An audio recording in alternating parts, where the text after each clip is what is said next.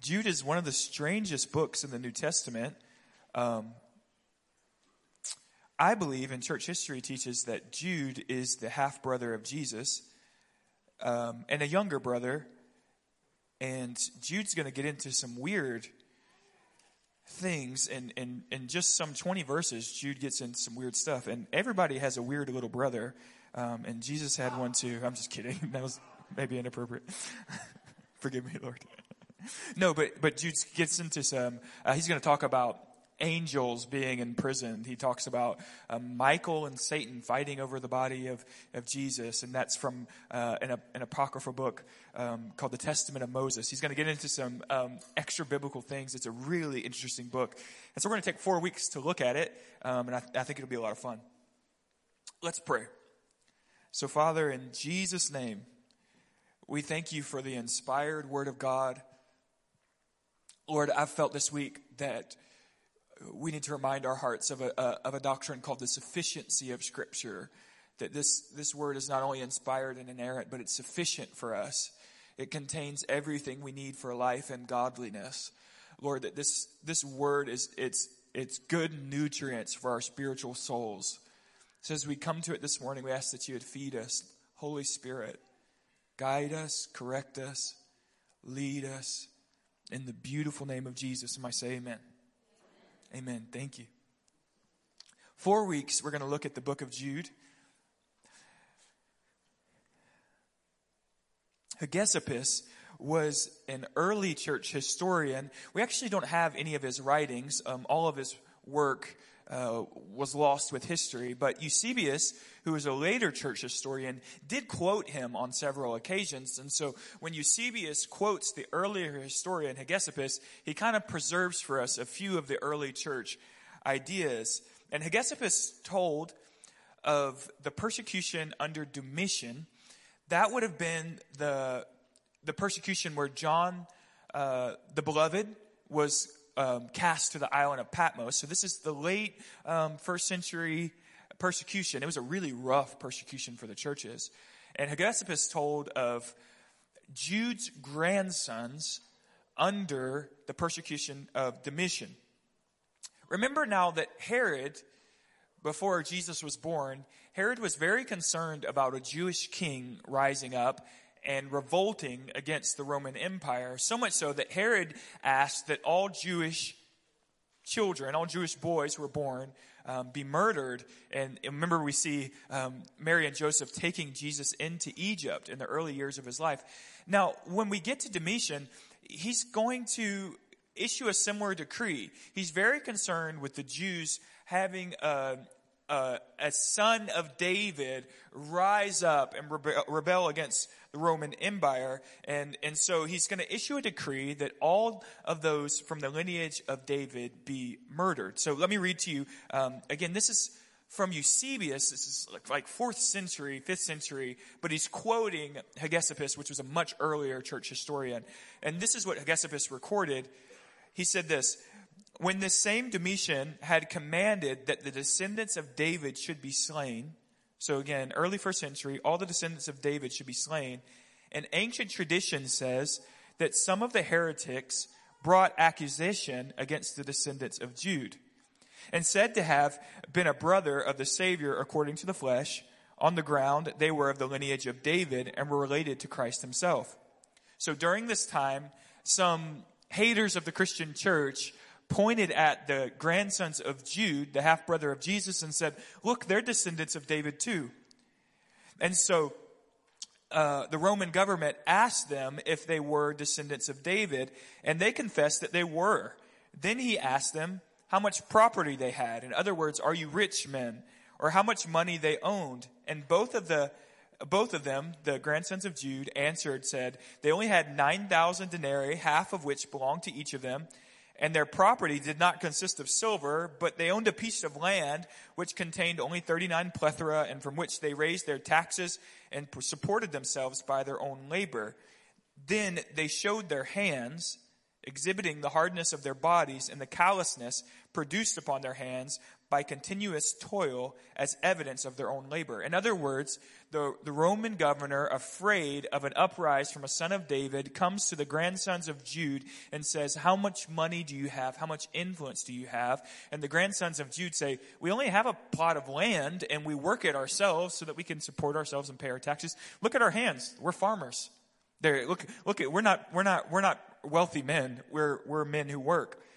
And so they asked the grandsons of Jude concerning Christ and his kingdom, of what sort it was and where, where and when it was to appear. And they answered that it was not a temporal nor an earthly kingdom, but a heavenly and angelic one, which would appear at the end of the world when he should come in glory to judge and the quick and the dead and to give unto everyone according to his work. Upon hearing this, Domitian did not pass judgment against them, but despising them of no account. In other words, Domitian looked at these men and thought that they were trash. Despising them of no account, he issued a decree to stop persecuting the church.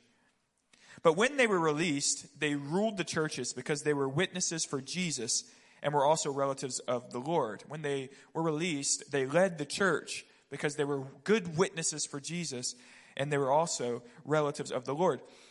Now, this is really interesting because I don't know why we don't think about this much, but it's clear in church history and it's clear in the New Testament that the biological family of Jesus participated in leading the church. So even the grandsons of Jude, who would be the great nephews of Jesus, now in their day are leading the charge to proclaim the gospel of Jesus. John's gospel in chapter 7 tells us that during the life of Christ, Jesus' brothers and sisters did not support his ministry. So while Jesus was alive, his brothers and sisters resisted him. Watch this in Mark 6 3. Uh, Jesus' um, enemies say this Is not this the carpenter, the son of Mary, the brother of James and Joseph and Judas and Simon?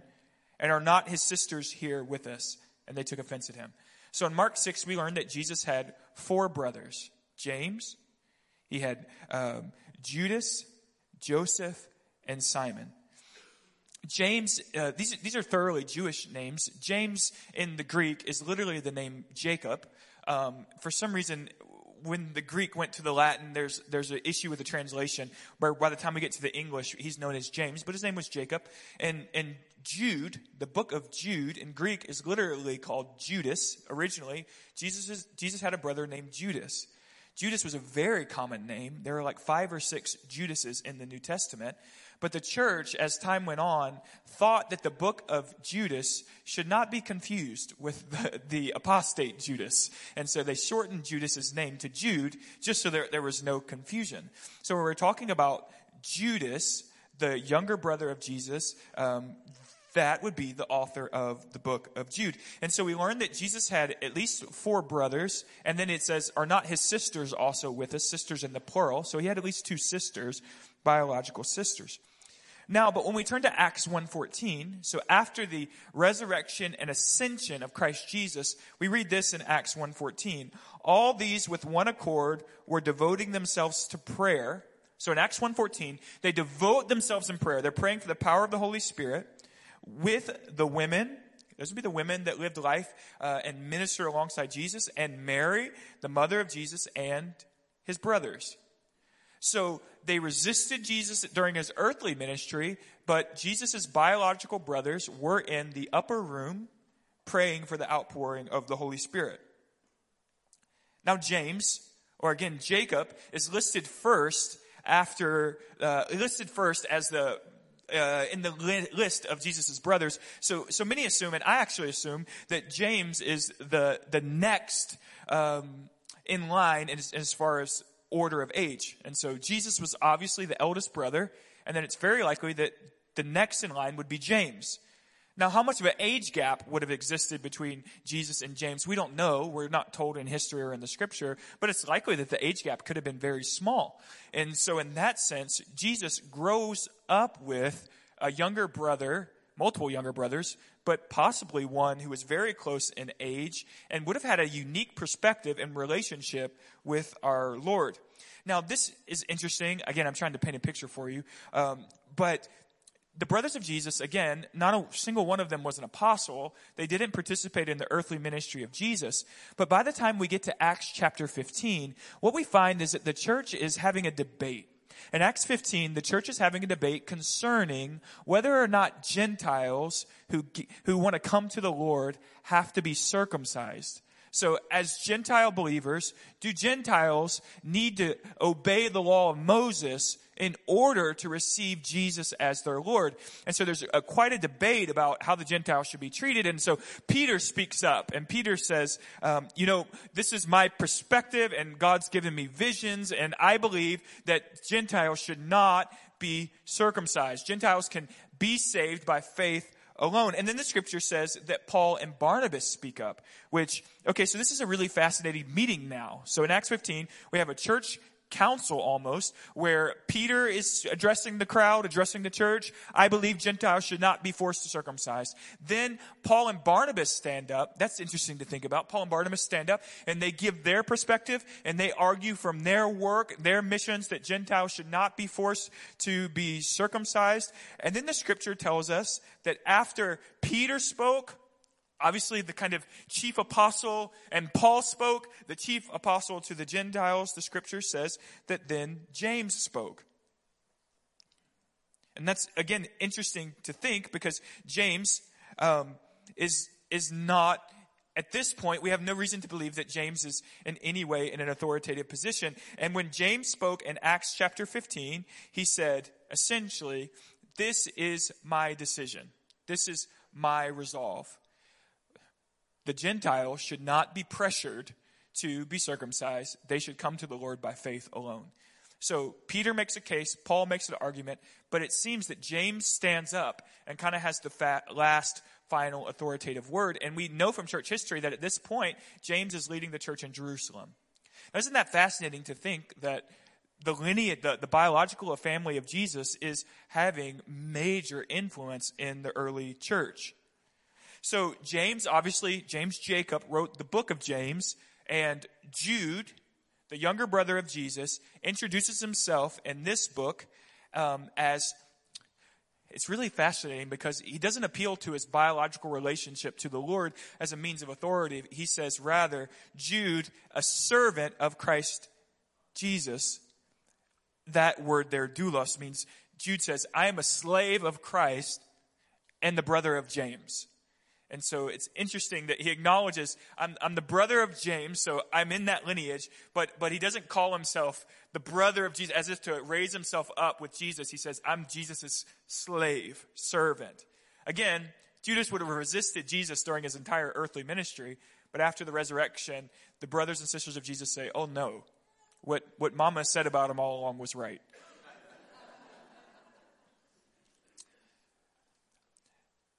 So let's turn to Jude.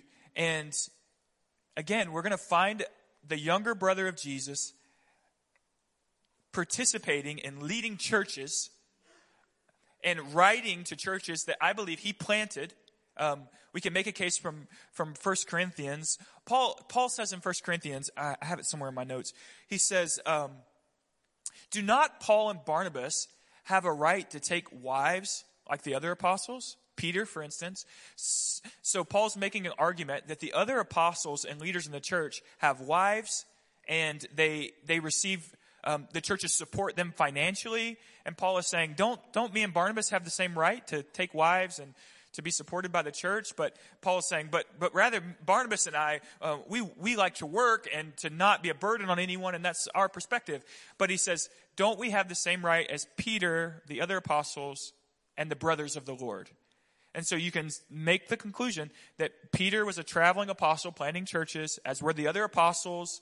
And also Jesus' brothers, biological half brothers, were planting churches, declaring the gospel, spreading the kingdom to other regions. And so from there, we can make the assumption that Jude was a church planner, participated, he led churches, he loved the gospel, he proclaimed the, the supremacy of Jesus for the entirety of his life.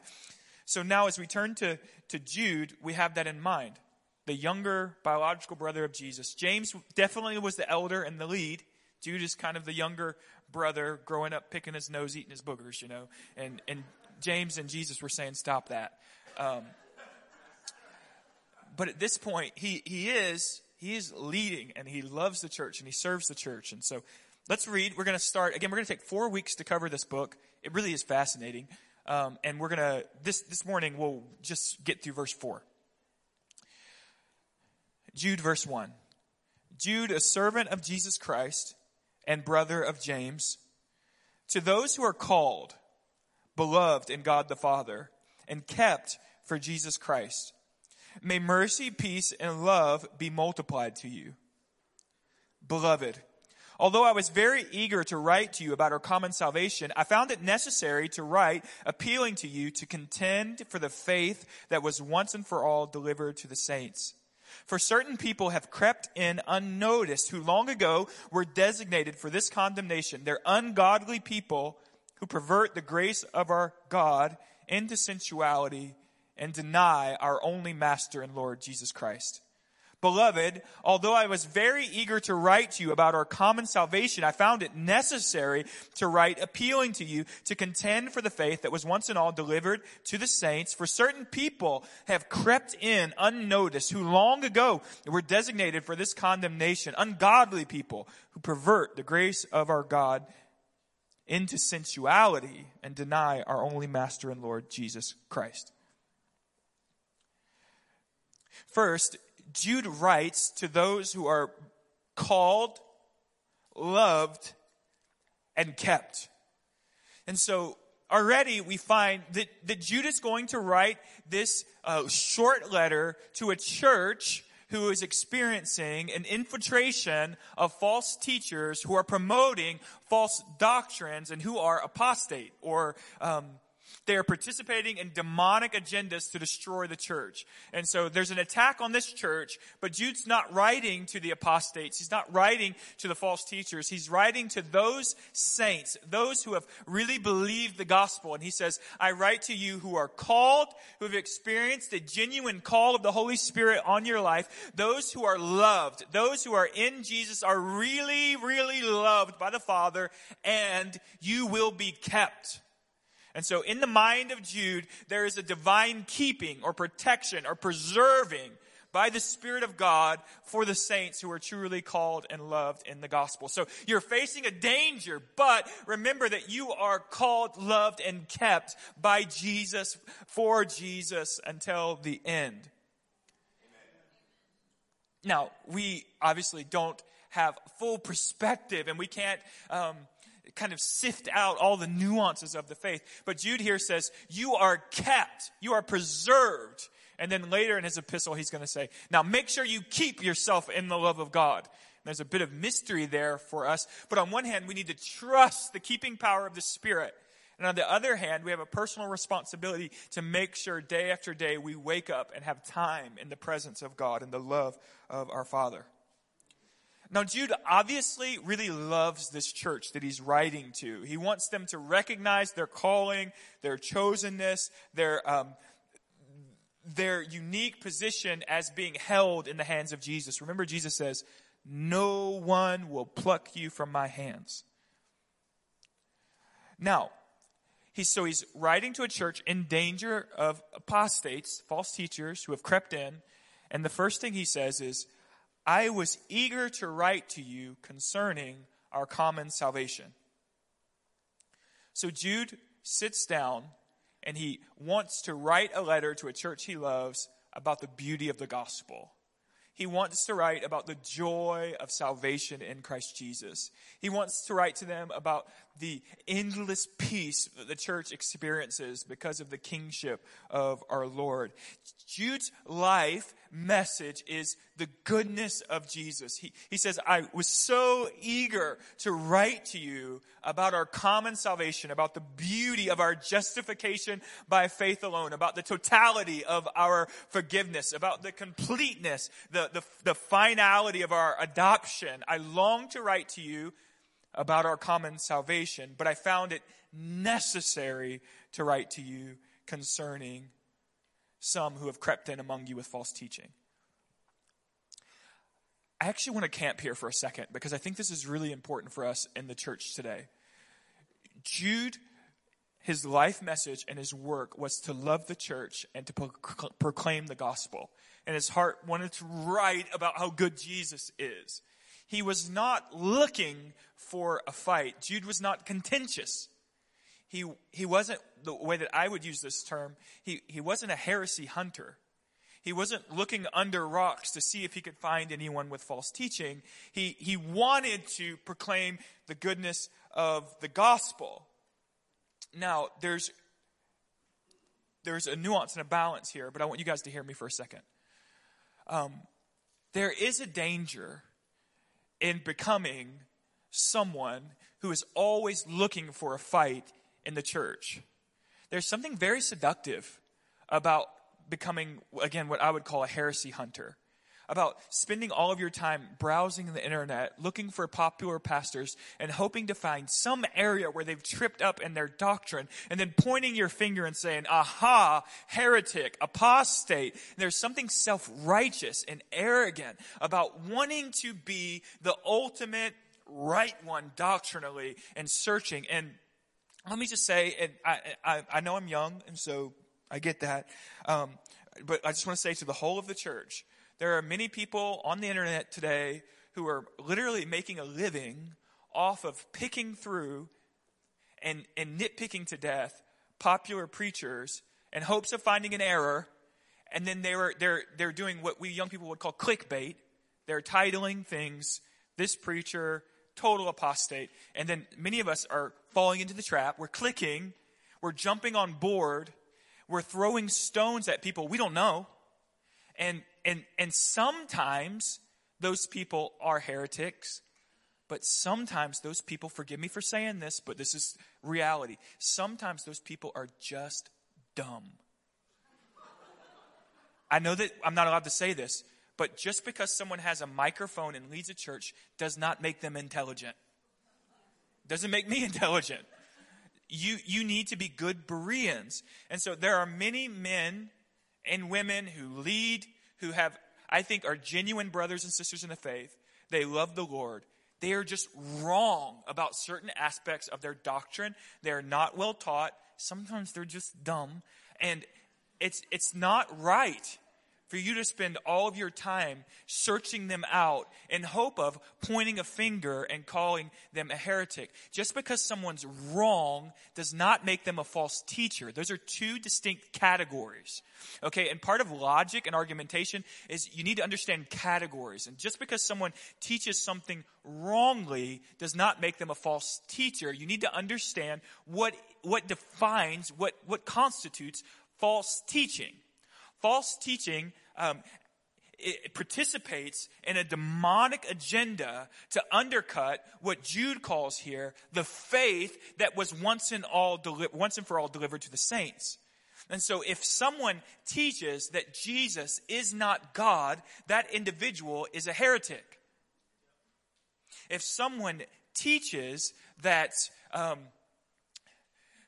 if someone teaches that the, the, the rapture will happen mid tribulation in three and a half years. I think that's wrong. That's not heretical. There's, that is not coming against the plain teaching of the faith. That's a, that's a misinterpretation. There's got to be enough brotherly love and graciousness in the church to hear someone stumble in their hermeneutic or in their interpretation of scripture to say, ah, I don't think that's quite right. To go to a brother or sister, explain why you think they're not right, and if they still disagree with you, whatever. The, the end of the gospel and the end of the church it cannot be um, this kind of intellectual bullying that takes place on the basis of one interpretation. Now, for me, sorry, sorry I'm talking because I think this matters. For me, I believe that the gifts, I believe dogmatically that the gifts of the Spirit are in play today. There's nowhere in the New Testament that teaches that the gifts of the Spirit stopped. I believe dogmatically that the gifts of the Spirit are in play. People who teach that the gifts of the Spirit ceased typically participate in a system of doctrine called dispensationalism. The system of doctrine is not heretical. It's a system that I think is wrong. Some of the greatest Bible teachers and men and women of God today believe that system of doctrine. I think it's dumb. But that does not make them heretical or wrong. I think, so on one hand, I'm saying dogmatically, I believe the gifts of the Spirit are in play. On the other hand, I would say, I think dogmatically that charismatics have often, have awful end times beliefs. I think our eschatology is garbage. I think you get your eschatology from the newspaper rather than getting it from the scripture. We look at the newspaper saying, oh, what happened in Israel today? This is the, and you're, you're not actually trying to develop your beliefs from scripture. You're trying to develop your beliefs from what Fox News says, and, and that's not biblical. So, um, as someone who loves the charismatic church, I'm over here going, dumb. Um, I'm, I'm, I'm being silly because I'm trying to make this lighthearted. But, but they're, they're, perfectly healthy as brothers and sisters in the faith to at times go, ah, that ain't right or that's silly, or that's not well thought through. But we need to define our categories, okay? There are people who are, who are wrong in certain aspects of doctrine. And I actually believe that there's not an individual in this room who is totally accurate on every matter of doctrine. I know that there's somewhere where I'm still stumbling, where I'm still wrong. So I don't want to be so arrogant as to say, I am the ultimate right one and everyone needs to listen to me. I want to recognize that on matters of secondary doctrine, I might not always be right and have enough grace to, to love and bless and to say, I will say about many, um, famous pastors, megachurch pastors, authors, I will say about many, I think their doctrine is not great. I don't necessarily enjoy their ministry, they're not heretics. And if you're unwilling to say that, I'm, I'm afraid you've been seduced by the enemy. And you, what happens is the church can actually begin to participate in accusation. And the enemy is the accuser of the church. And so sometimes, again, there may be a pastor online who's just a little bit wrong and not thinking things through well, but all of a sudden you're participating in condemnation. You're, he's going to hell. He's a heretic. He's an apostate. And I, I think that's seductive. Is that okay for me to say? You guys know I really don't care. I'm going to say what I think. Um, so I, I want to warn us of that. I want to warn you of becoming heresy hunters, participating in clickbait on YouTube, trying to scour every ministry to find. Many times, many times pastors just have a slip of the tongue. If you hold a microphone for long enough, you get your words crossed up. And there have been times where, so a, a very historic Orthodox way to speak of the Trinity is to say we believe our God is one being and three persons. That is historic Orthodoxy. There are times in my ministry where I've slipped and said, I believe there is one person and three beings. And I don't believe that. That's wrong. I just had a slip of the tongue in the moment. And so I need to be humble enough to apologize and say, hey, I'm sorry that my brain turned off there. Um, you know the phrase I was thinking. I was trying, how do you get through that? Um, but we don't want to be so arrogant as to say, aha, I got him. And if you're always looking to get somebody, there's, there's, there's an issue. Okay, so on one hand, Jude's saying, I didn't actually want to write to you about this. I wanted to write to you about the beauty of our redemption and salvation in Jesus, but I found it necessary. So from here, many scholars and commentators have begun to ponder what happened in the life of Jude or Judas as he began to write this letter? Did he sit down and begin to write about the beauty of salvation and then feel or sense the Holy Spirit beginning to convict him that he needed to write to warn the church? It's very likely that as he sat down to write, he experienced in prayer a, a warning, a prophetic warning, and he began to write to warn the church. Or did someone bring news? Had he begun to write a letter to the church and then he heard through a messenger that the church was experiencing false teaching? Either way, Jude wasn't excited or foaming at the mouth, ready to fight. He was not a contentious person, but he was willing to contend. And as a church, you've got to find this nuance. We don't want to be contentious people looking at every church in the region, trying to find some area of doctrine where they slip so that we can point our fingers and say, aha, that's not godly. But we must also be willing to contend at times when we find an infiltration of false doctrine in our midst. He said, I found it necessary to appeal to you to contend. That Greek word there, contend, it, it just means fight for you to stand up and fight. And so he says this is not a time for you to be passive or necessarily even to be peacemakers. This is a time for you to contend, to fight, to preserve the faith that was once and all, once and for all delivered. He's going to write one of the most pointed encouragements, arguments to resist false teachers that we have in the New Testament. But again, he's not necessarily excited about this. He says it's not thrilling, but it is necessary. Now I'm skipping eight pages because Seth said, I saw your notes this week and you have a book, so you're going to need to cut it back. So I'm skipped about six pages of the book for you, okay? So Jude says, There are some who have slipped in among you unnoticed.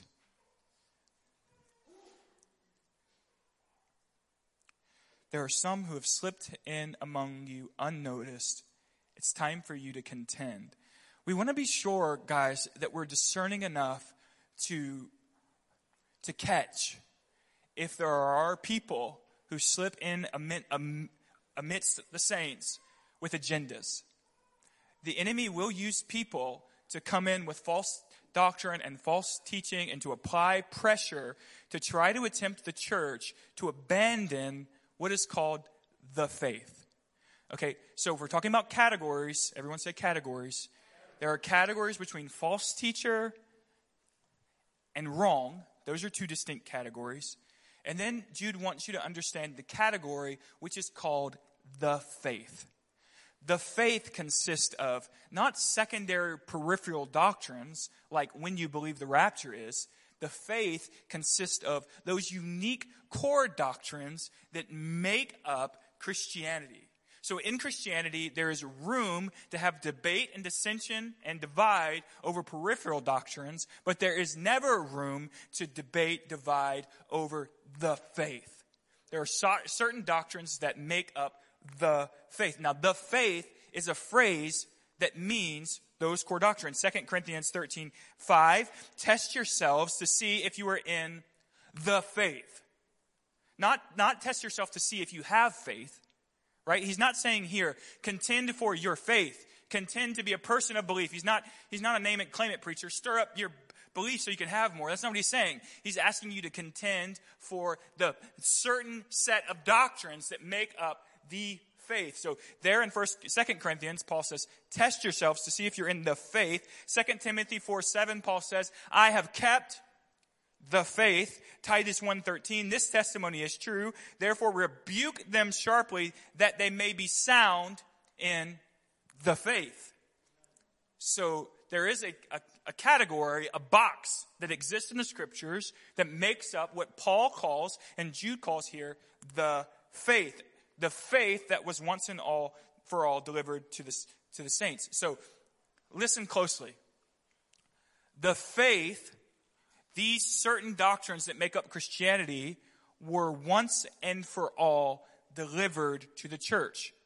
So the faith must be the historic doctrines that came from apostolic figures. Okay? The faith is historic.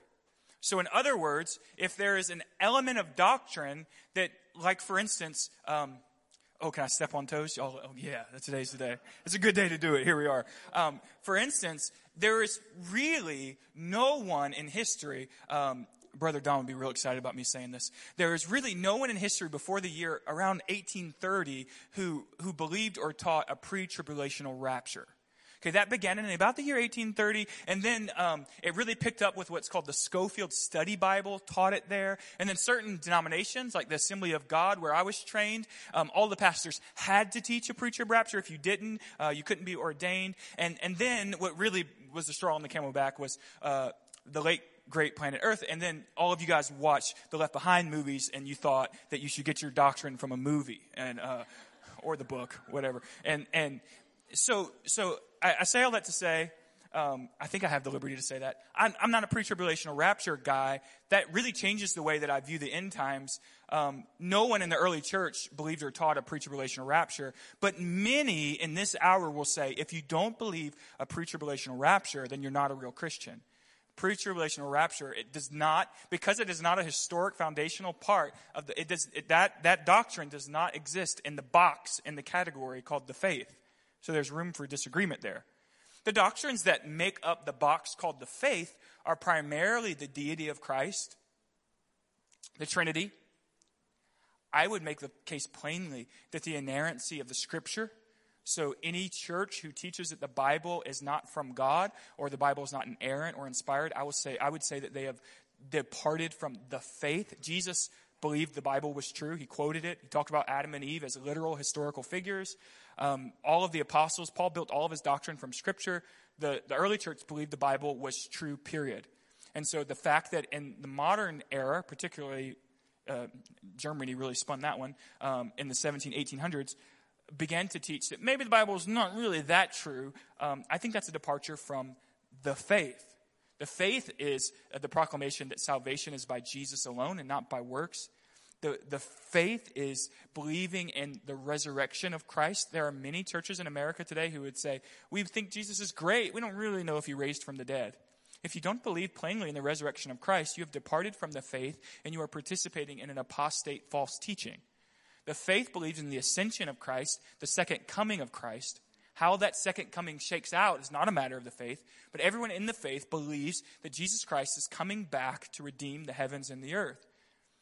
So there, there are matters, there are doctrines that have to sit in the pile called the faith, and those matters we must be willing to fight about. But our job is not to be contentious and look all over the internet in hopes of finding someone tangled up in these matters. Um, there is a sense in which we should be concerned with our house. And I'm not responsible necessarily for what's happening, you know, at any other church on this island or in Bluffton. I'm responsible for what takes place here. So there's a sense in which we should be very concerned with that. And so Jude says, you need to get ready to contend, and then he uses the category for the faith that is historic, that was once and for all delivered to the saints. Does that make sense? Okay, I want to take about five minutes and now explain to you what was the doctrinal error that Jude was writing against. Um, there's some debate on this, but I, I, but I think scholars are pretty much in large agreement about what the text is saying. Um, Jude says that there are some who have slipped in the church and they are perverting the grace of God into sensuality. What does that mean? They, there are some who are teaching that because of grace, you can have sex with whoever you want, whenever you want. They are teaching that because of grace, you can do whatever you want with your money. These are the things Jude's really going to hit on. He's going to hit on sexuality. He's going to hit on finances. He's saying that some are saying, hey, it's really all just about grace. And so you do whatever you want to do. You live however you want to live. And Jude calls that perverting the grace of God. So now this is actually fascinating because Jude believes that one of the matters of historic faith is this. Christianity is not antinomian. Everyone say antinomian that means Christianity is not lawlessness. The Old Testament reams against lawlessness. Paul says in the last days there will be some who live lawless. Christianity is not a faith that says, because of grace, you get to do whatever you want now, and if anyone ever corrects you, then you should, you, should, you should call them religious. Okay, but that is largely happening in the Western church today. It has happened. I actually think that this movement is, uh, is weaning off. But there was a, a strong movement, particularly 10 years ago or so, of sometimes what's called hyper grace or cheap grace or greasy grace.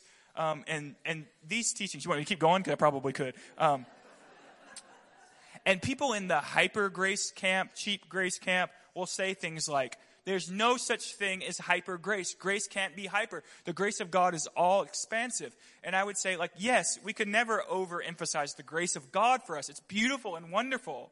But Jude says you can pervert it.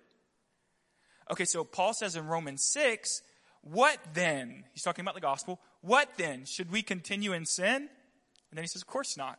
How can those who are dead to sin continue to live in it? And so Christianity is not a religion which says because of grace, you can, particular, again, I'm being particular with the text. Jude is saying, because of grace, you can just sleep with whoever. Christianity is a religion, it is a faith. understand that religion's not always a negative word. We've really made that word negative. But, but James says true religion is loving and caring for the orphan and widow and not being perverted by the grace of God. And so when I use the word religion, I'm not using it in a negative context. Christianity is a historic faith or religion that teaches that Jesus Christ is your Lord. Again, Jude does not call himself a brother of Jesus, he calls himself the slave of Jesus. And then he says, I'm writing to you because there are some in your church who are teaching that it doesn't matter how you live because of grace, and I call that a perversion and a direct violation of the historic faith. That's apostate. And so we need to be really careful and we need to be able to articulate that, fa- that grace cleanses us of past sin. Grace will cleanse us of future sin, but it does not excuse us to live in sin. It does not promote sinful lifestyles. Grace always says, get up, dust yourself off, and get back to obeying Jesus. And so anyone who teaches you that, so the teaching that go around, um, that went around really common was, um, all of your past and future sins are forgiven because of the cross. There is no need for Christians to ever repent again. That, that was something that was said in the hyper grace movement a lot five years ago, ten years ago. Um, the, the atonement for your past and future sins is provided on the cross of Calvary. It is there. There is grace available. Um, but there, when when we sin as Christians, you fall into sexual sin, you get tangled up in a financial thing. The, the scripture plainly teaches that you should confess your sin to your brother that you may be healed. The scripture plainly teaches that we still need, to, when we grieve the Spirit, we should repent of our sin, ask for forgiveness, and get back on the donkey. Get back up and get back to obeying Jesus. Jude teaches plainly that the lordship of Christ matters. That anyone who calls himself a Christian yet lives a lifestyle that says, I really am going to do what I want, again, particularly sexually, I'm going to do whatever I want sexually. I'm covered by the blood, right? I'm, I'm going to do whatever I want. Anyone who lives that way, Jude says, they're not a Christian. They're apostate. And so we want to be aware of that. We want to be aware of the temptation to slide into that teaching. Because many times, as the enemy comes to tempt you with sin, right, the temptation usually goes, God's going to forgive you. Just one time, just do it. There's, there's grace. And the truth of the matter is that there, there is grace, but grace is not a license to live in sin. Does that make sense? And, that, and that's where Jude's going to really, really beat home here.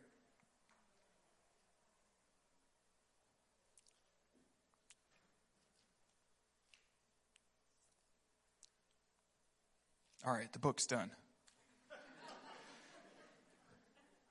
so, what we found in Jude today is Seth, worship team, come for me. We'll get ready to close. What we found in the in the book today is one.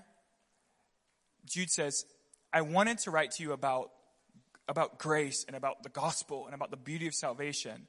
Um, in other words, I am not excited. I'm not. I'm not someone who foams at the mouth and is looking for a fight all the time the gospel says, Jesus says in the Beatitudes, blessed are the peacemakers. There's a, there's a lot of validity to being a person who listens, who reasons, who has conversations, who's not always looking for a fight. I want to encourage you to get off the clickbait, to not be a heresy hunter, to not spit on people who may just be dumb or wrong.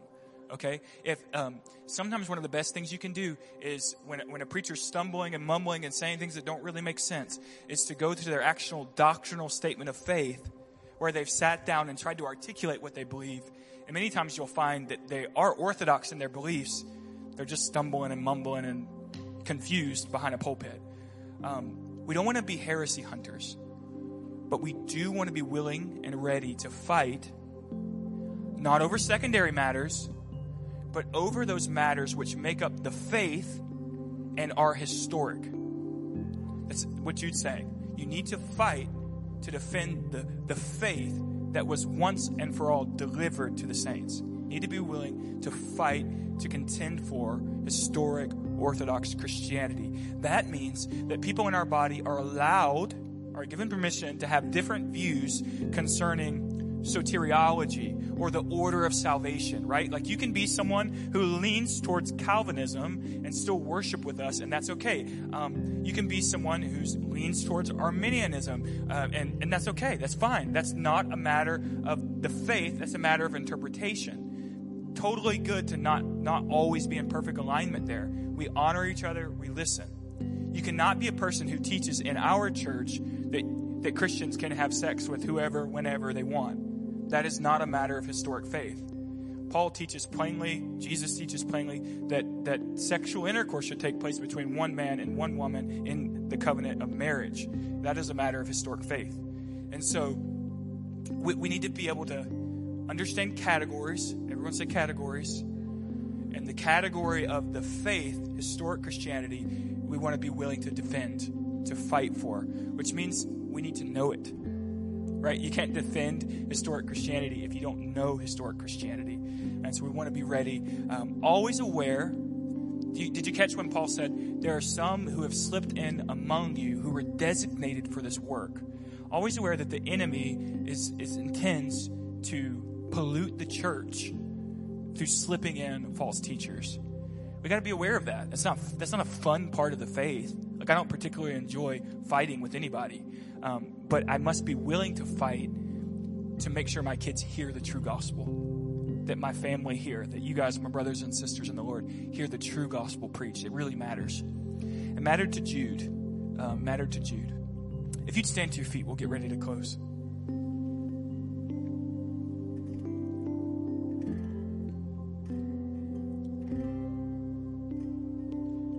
Altar team, you guys want to get in place?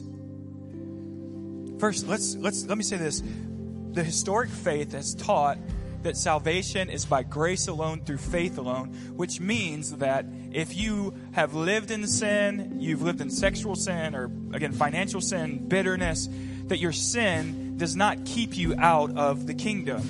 What the gospel teaches is that Jesus on the cross was whipped, pierced, bled out for your forgiveness. So the punishment that humanity deserves, that I deserve, the punishment that you deserve because of our sin was paid for. The punishment was absorbed on the back of Jesus. Jesus died to pay for your sins, to offer forgiveness. And so, if you're here this morning and you say, I'm not a Christian, um, the good news is that the gospel teaches that your past sins really don't matter today. If you'd come and confess Jesus as Lord, if you would come and pray a prayer and say, say, God, I believe Jesus is the Son of God. I want to, I want to follow Him. That your sins would be wiped away, totally eradicated, done away with, and that you could be a son or daughter of God today, not because of what you've done in the past or didn't do, but because of what Jesus did on the cross. So there's an offer this morning. There's an invitation to become a son or daughter of God, no matter what you've come from, no matter how gross or mischievous your past life is, but totally because of what Jesus did. That's the grace. There's newness of life because of Jesus. That's the grace offered today. If that's you, as we open the altars, I want to ask you to come. If you maybe want to pray with one of our prayer ministers, kneel. We can lead you through a prayer. You can know today that you belong to Jesus. Two, there were some words that came forward today. One in particular that um, there, there's a proverb that says, Hope deferred makes the heart sick. There was a word that some here um, you felt hopeless in the past, but today the Holy Spirit's saying, I want to release hope in your life again. That today there's hope in the gospel, there's hope in the power and the presence of the kingdom. Um, and if that's you, if you would, maybe I don't know the uniqueness of your situation, but if you would just say, Man, I just felt hopeless, we want to ask you to come and we want to believe that God's going to infuse your spirit with divine hope today. Second, there, there was a word that there are some here and you felt really um, tired and pressed, and like there's something in your life that's crushing you, and you're praying and believing, please, God, bring breakthrough. Please, God, um, deliver me from this circumstance. And, and we, we believe that today, um, someone needs to partner with you in prayer. That you need to come, let someone stand with you, or two or more gathered, uh, two send in a flight a thousand. Um, the, the concept of partnering with someone in prayer. If, if that's you, if you just feel crushed and you need breakthrough, I want to ask you to come and we want to pray for you and believe for healing today, deliverance today.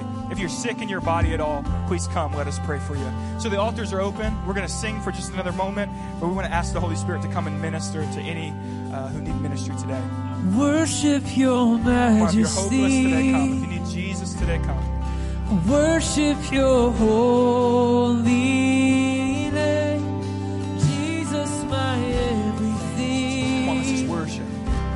Spirit, we ask for your All that I am is yours. Worship your majesty. Worship your holy.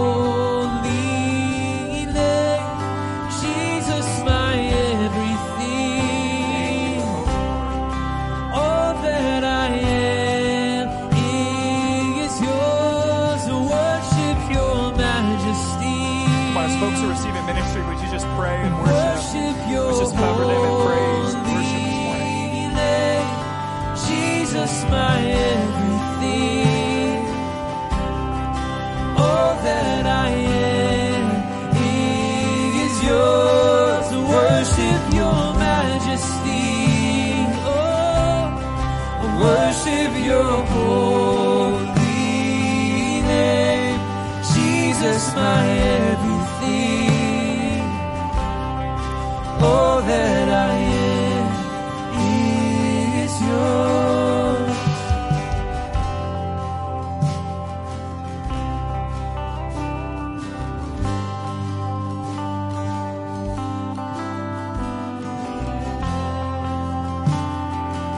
this morning, in Jesus' name, we ask that you would teach us from your word to be people who preserve the historic faith.